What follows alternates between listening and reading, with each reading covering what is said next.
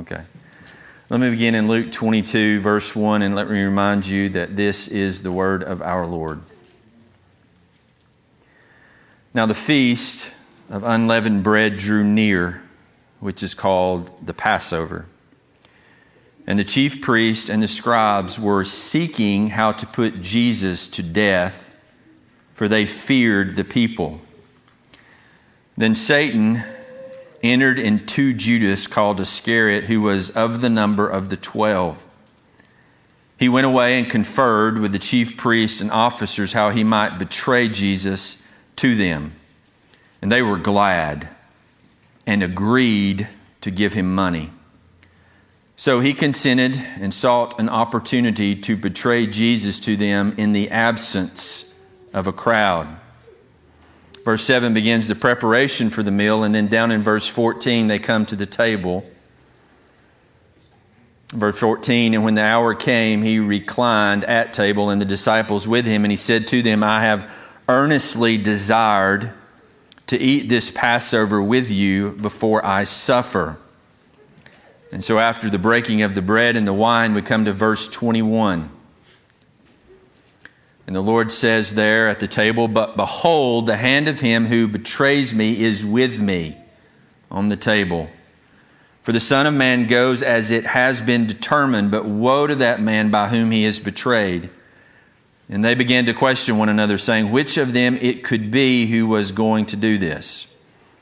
Dispute also arose among them as to which of them was to be regarded as the greatest. And he said to them, The kings of the Gentiles exercise lordship over them, and those in authority over them are called benefactors. But not so with you. Rather, let the greatest among you become as the youngest, and the leader as one who serves. For who is the greater?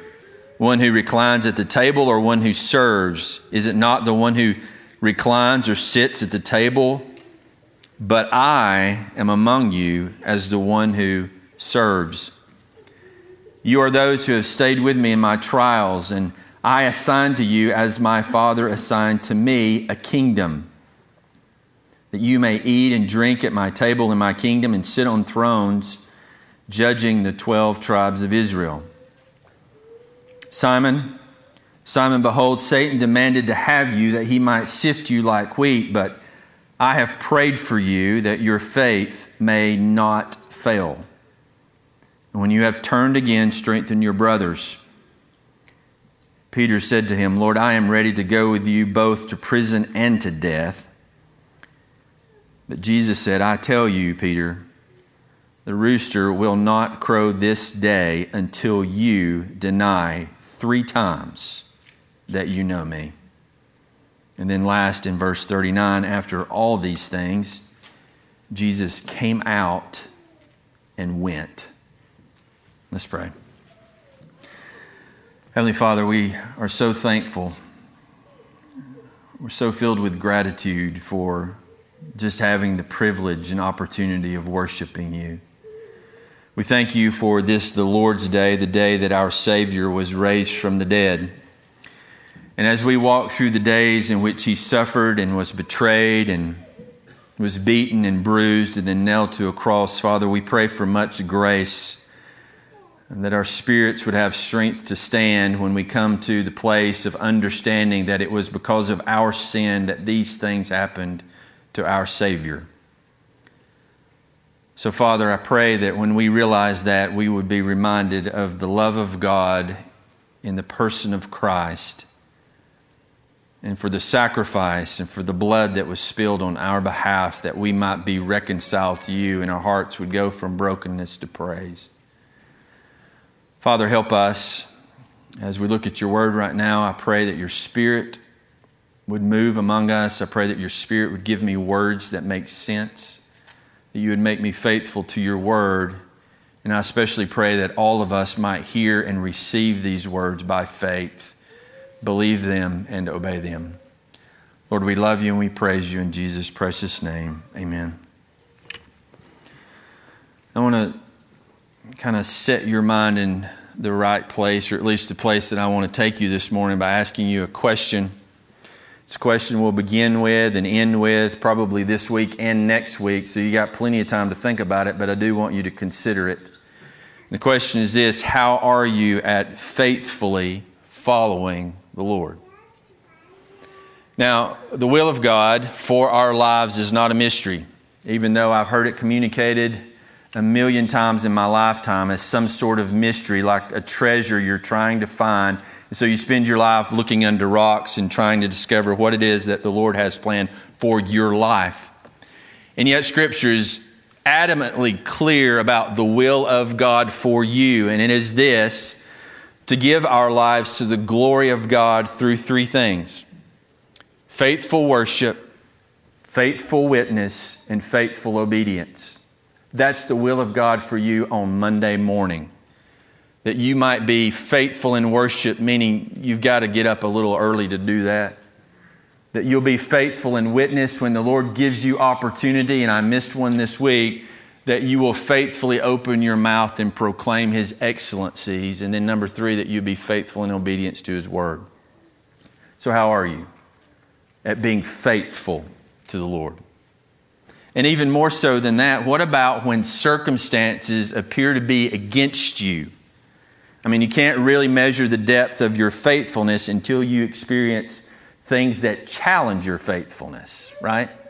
We can say we're faithful, but until you experience things that are contrary, we don't know about the genuineness or the depth of your faithfulness. This morning, I want us to see how faithful our Lord was as a man, let me remind you, to faithfully follow after the will of the Father, even amidst disheartening and discouraging circumstances among his closest friends. You see, he's not even to the point where he's been handed over to the religious leaders and the Romans. He knew full well how that would be, but you would think that we would all be safe in the hands of friends and family closest to us. But even when the Lord was amidst friends, his faithfulness was still challenged by what was going on in and through them. Now, there's three things in this text this morning that I want us to consider and I know I'm not going to get through them all this morning, so I'm going to do my best to get through two. And then next Sunday morning, we'll come about the third difficult thing, even before the Lord was handed over. But this difficult day for our Lord was preceded, if you remember in chapter 21, by a day in which he prepared his followers for their difficult days. Remember that? So the day before, the Lord faces all of these things, and then he goes on to Calvary. He sits down with all of his followers and he says, I've got to get you guys ready because difficult days are coming for you. And so you remember in chapter 21, verse 34, there was all these imperatives. He, he said, But watch yourselves so the day won't come on you like a trap. Stay awake at all times, praying that you may have strength to escape all these things that are going to take place and to stand before the Son of Man. What are all these things that are going to take place? Very difficult days that will challenge your faithfulness. Those are those days. And those days are immediately followed by the day in which we'll stand before the Lord. And so the Son of God was preparing the children of God for days ahead.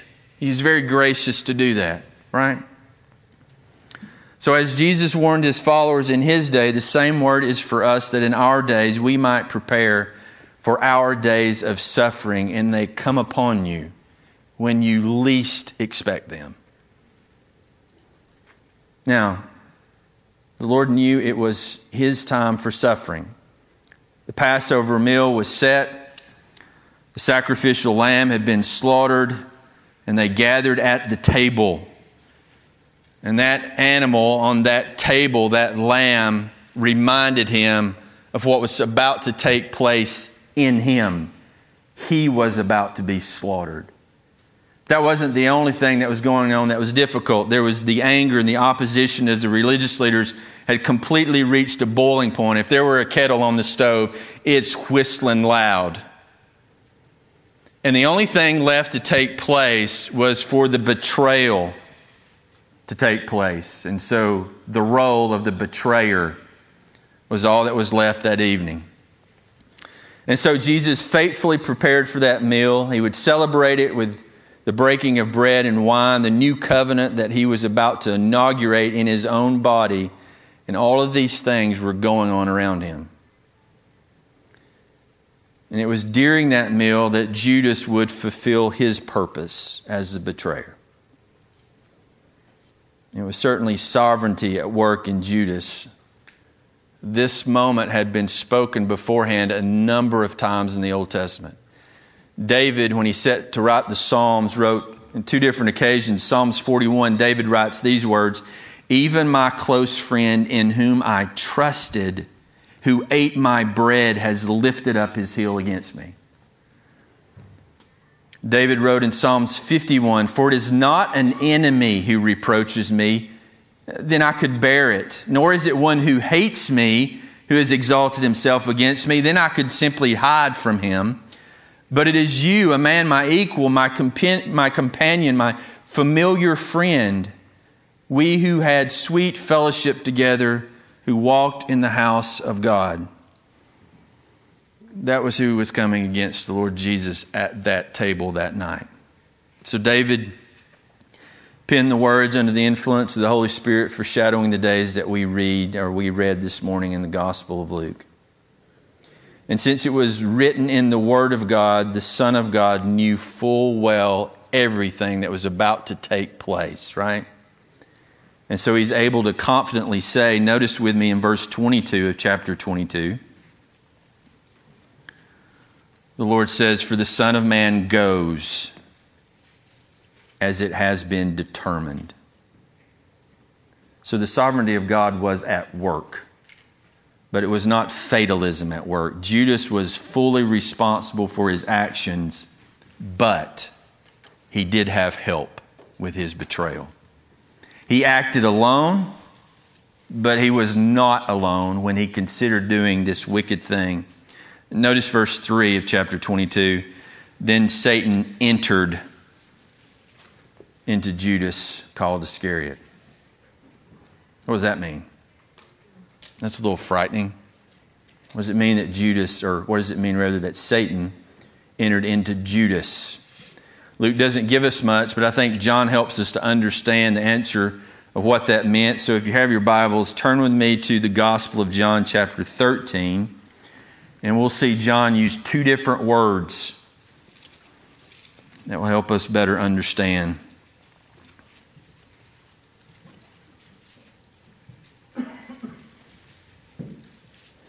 John's Gospel, chapter 13.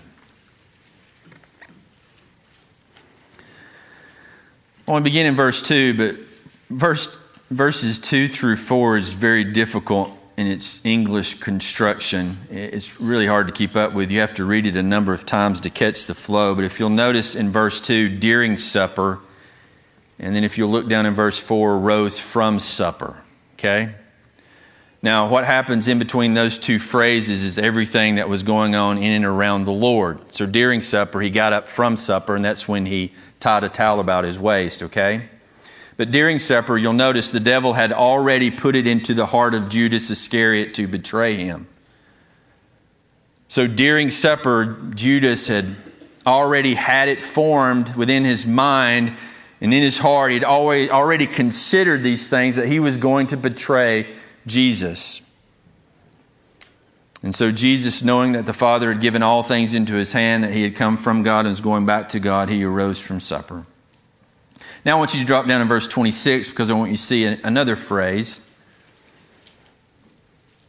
John 13, verse 26. Then Jesus answered, That is the one for whom I shall dip the morsel and give it back to him when they were trying to figure out who would betray him. So when Jesus had dipped the morsel, he took and he gave it to Judas, the son of Simon Iscariot. And after the morsel, notice this phrase Satan then entered into him. Verse 30 So after receiving the morsel, he went out immediately, and it was night. So you've got two phrases there. You've got Satan putting it into his heart. And then in verse 27, you have Satan then entered into him. And there's a difference between those two phrases. Now, Satan entering into Judas is difficult to understand. And certainly there's no lack of opinion as to what that means. But once you read them all, you realize that they're just running on opinions because there's nothing in the text that helps us to understand exactly what it means. But in Luke and John's Gospels, Satan entering is immediately associated with Judas's actions. It seems as though the motivation he needed to go ahead and act out in betrayal was accomplished by Satan doing something within him, entering into him. But I ask the question what had Judas done to put a target on his back for such a thing as Satan getting so involved in his life? Because you have to realize Satan didn't know who would betray Jesus. Satan is not all knowing, he is not God.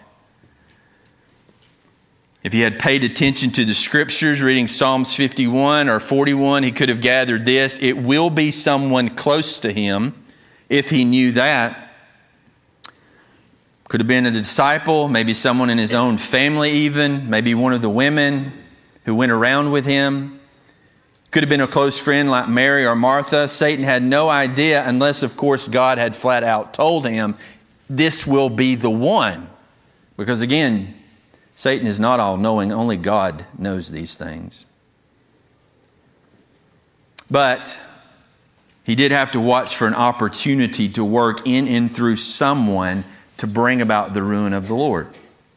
Now, go back to with me to Luke 22, and I want to show you a word that's interesting in the midst of these. Luke 22, look at verse 6.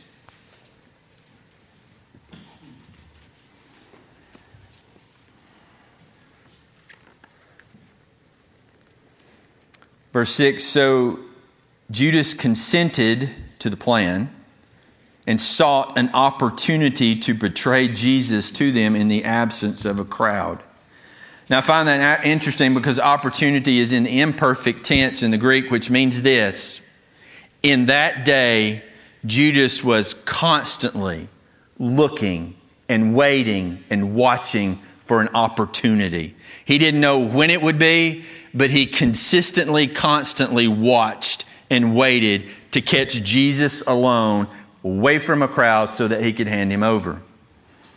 And the reason that I, I find that so fascinating, because before then, Satan had continuously been watching for his own opportunity to enter the heart of someone, and by now he knows who it would be Judas. I'll give you the instance that may have been that opportunity when Satan saw.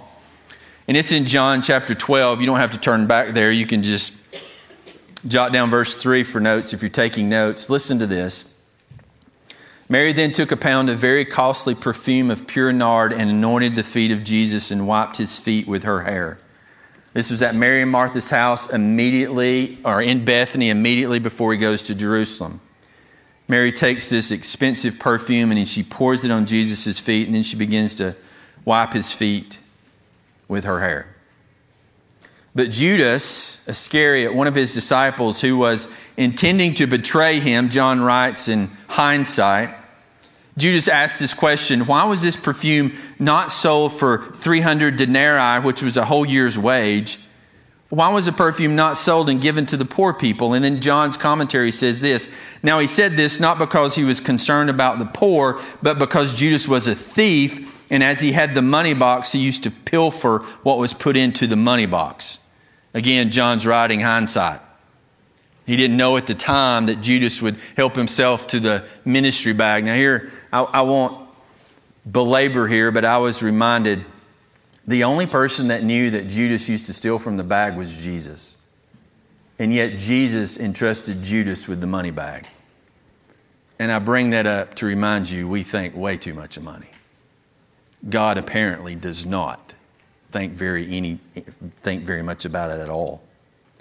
So Judas had a love for money. He helped himself to the ministry money, and the only one again who knew it was the Lord.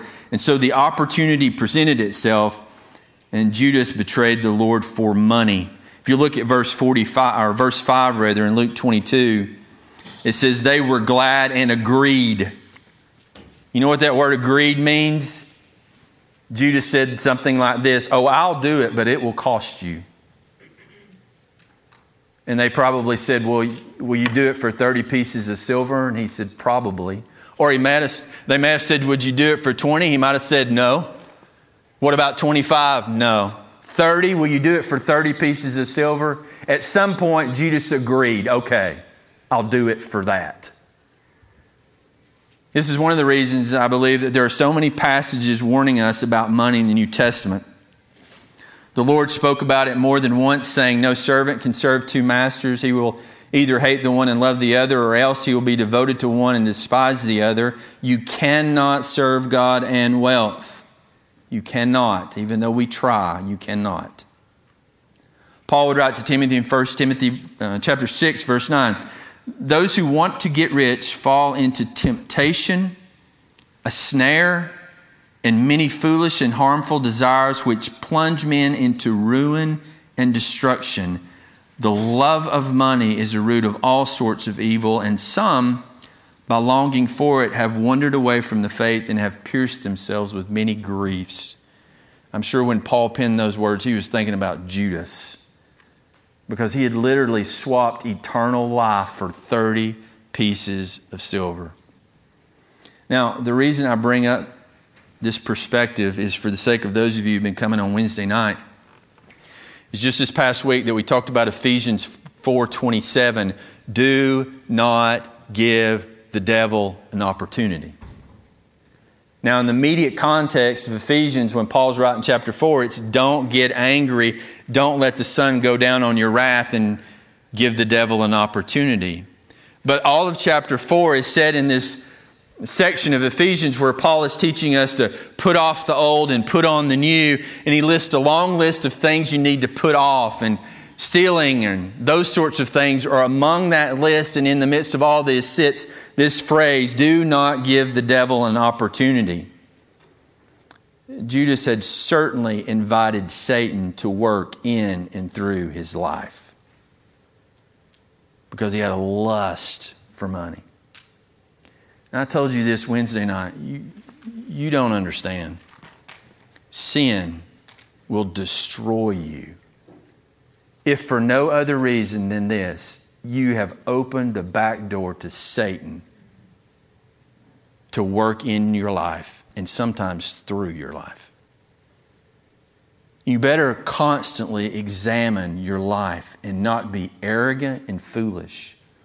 As the mercies of the Lord are new every morning, repentance rolling out of your mouth needs to be new every evening turning from the things that you did and you said and you thought, and don't hang on to them. Be like living in downtown Atlanta and keeping your doors unlocked at night. Man, it's not going to be long till you're in trouble. So, what was it that motivated Jesus' betrayal, his own sin, Satan? Or was it both?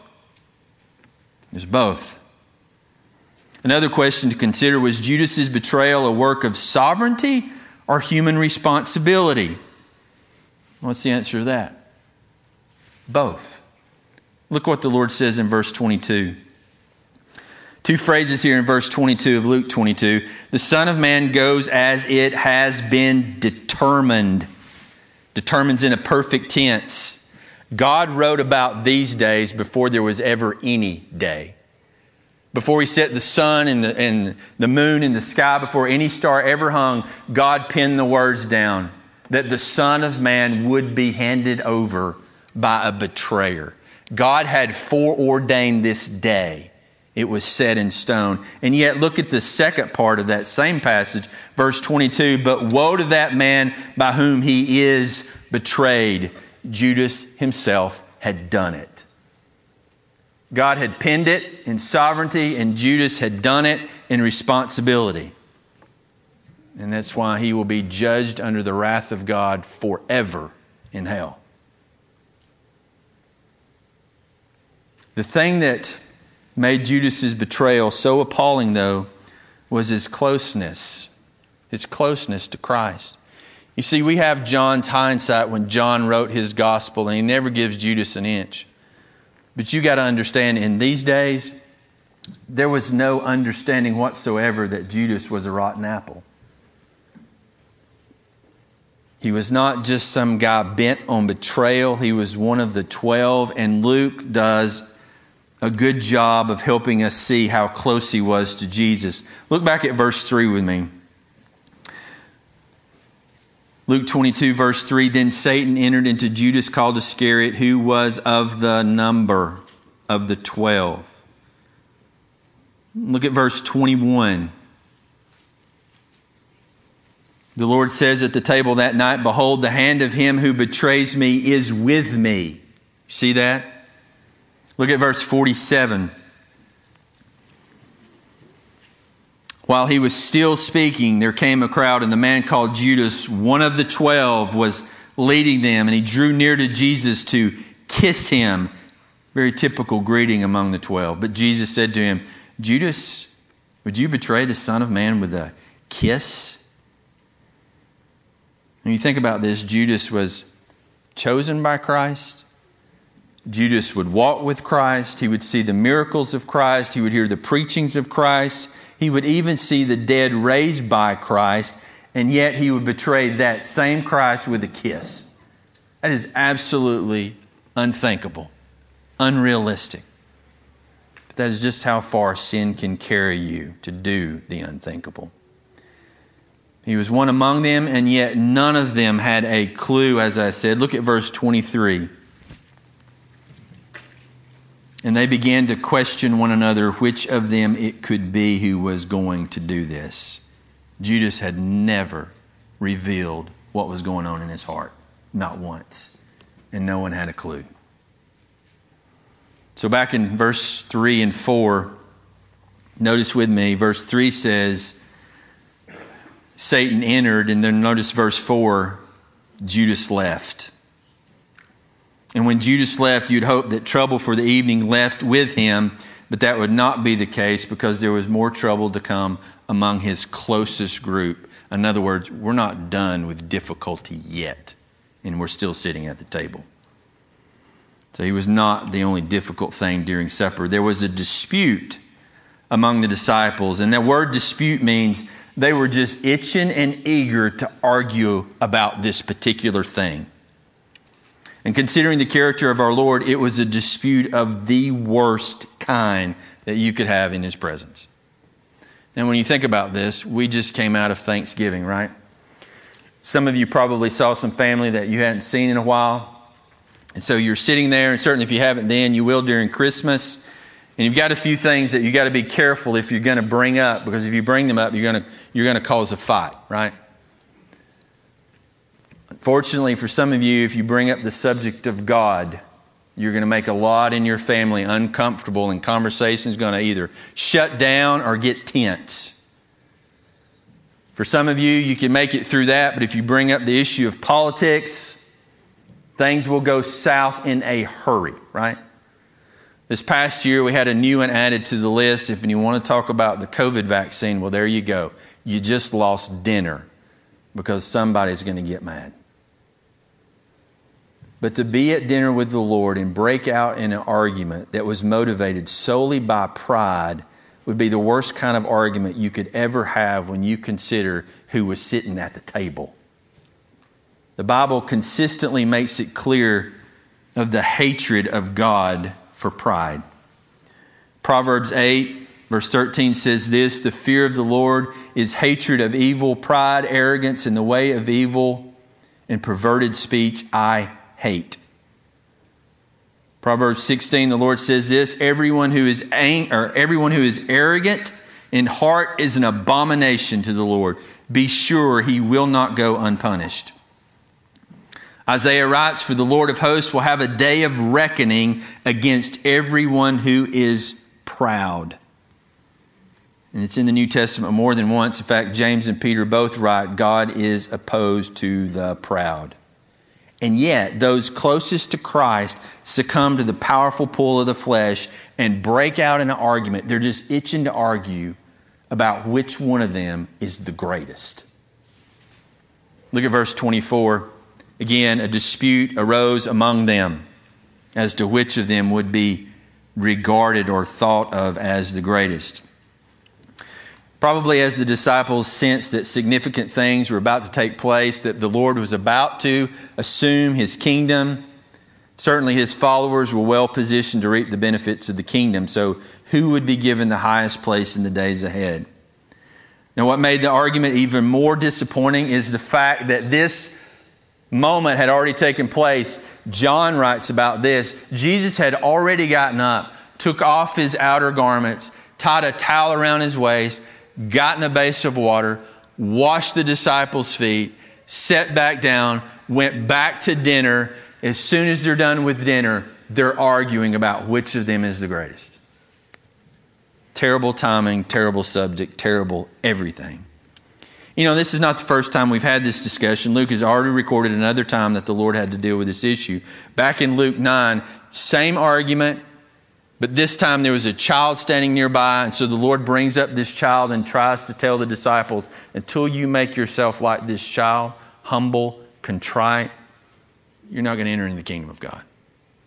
So the Lord was always teaching these things. The Lord is patiently teaching them again at the table just hours before he's going to die. We've got to go through it one more time about you and your concern for yourself. I guess if I taught on the subject of self pride once a month, it would not be too often for us. I think if I could set my phone up to send me a text every day to not be prideful and arrogant, that would be best for me. But we have to hear it often. Notice verse 25. The Lord said to them, The kings of the Gentiles, the lost, exercise lordship over them. And those in authority over them are called benefactors, but not so with you. Now, benefactor is an interesting word. It's the people of position, people of glory. And it's interesting, the verb there is in the middle voice. They call themselves glorious, or they call themselves significant, right? But the Lord concludes, Not so with you. This is how the world works.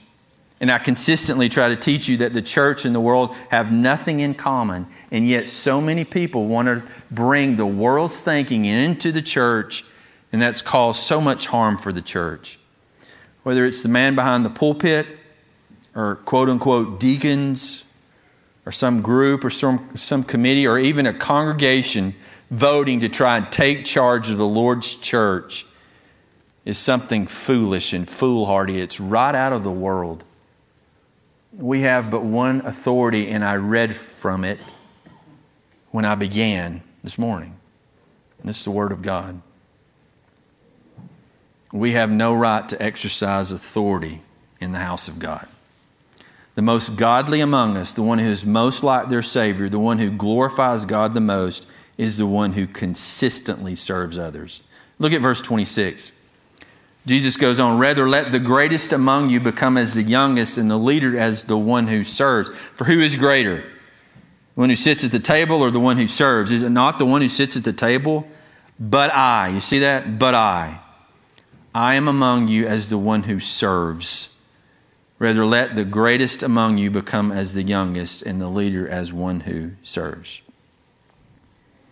as a church and hopefully individually as followers of Christ, we will continually come back to this truth in God's Word and allow it to shape how we think. We must submit our lives to the teachings of Christ, the example of Christ, the, the Spirit within us in order to glorify Christ in these things. So Judas had made the evening difficult for the Lord, and all the disciples had made it difficult for the Lord. But there's one more thing to happen among the 12, and that is inconceivable, and that was the denial of the Lord three times. But we'll come back to that next week. So let me go back to my questions again this morning. Where does the Lord most often find you in regard to steadfast faithfulness? Where does He find you? Especially when circumstances have aligned themselves against you. When sin calls, or Satan attacks, or even when friends and family greatly disappoint you and sometimes even align themselves against you, where does the Lord find you? We've got the example before us. You know where we found the Lord? Faithfully administering the Lord's Supper, waiting to sing the hymn and go out in faithful and humble obedience to the Father and give his life as a ransom for many. Where would we be in that moment? Would we be able to stand or would we be focusing on all the problems around us? Would we be appalled that it was a close friend who had betrayed us? Would we be sideways in our thinking because family had come against us and turned against us? Or will we continue walking faithfully with the Lord? Are you able to focus in on the call of God in Christ Jesus and remain steadfast and faithful to that call, even when things are hard? Let's pray.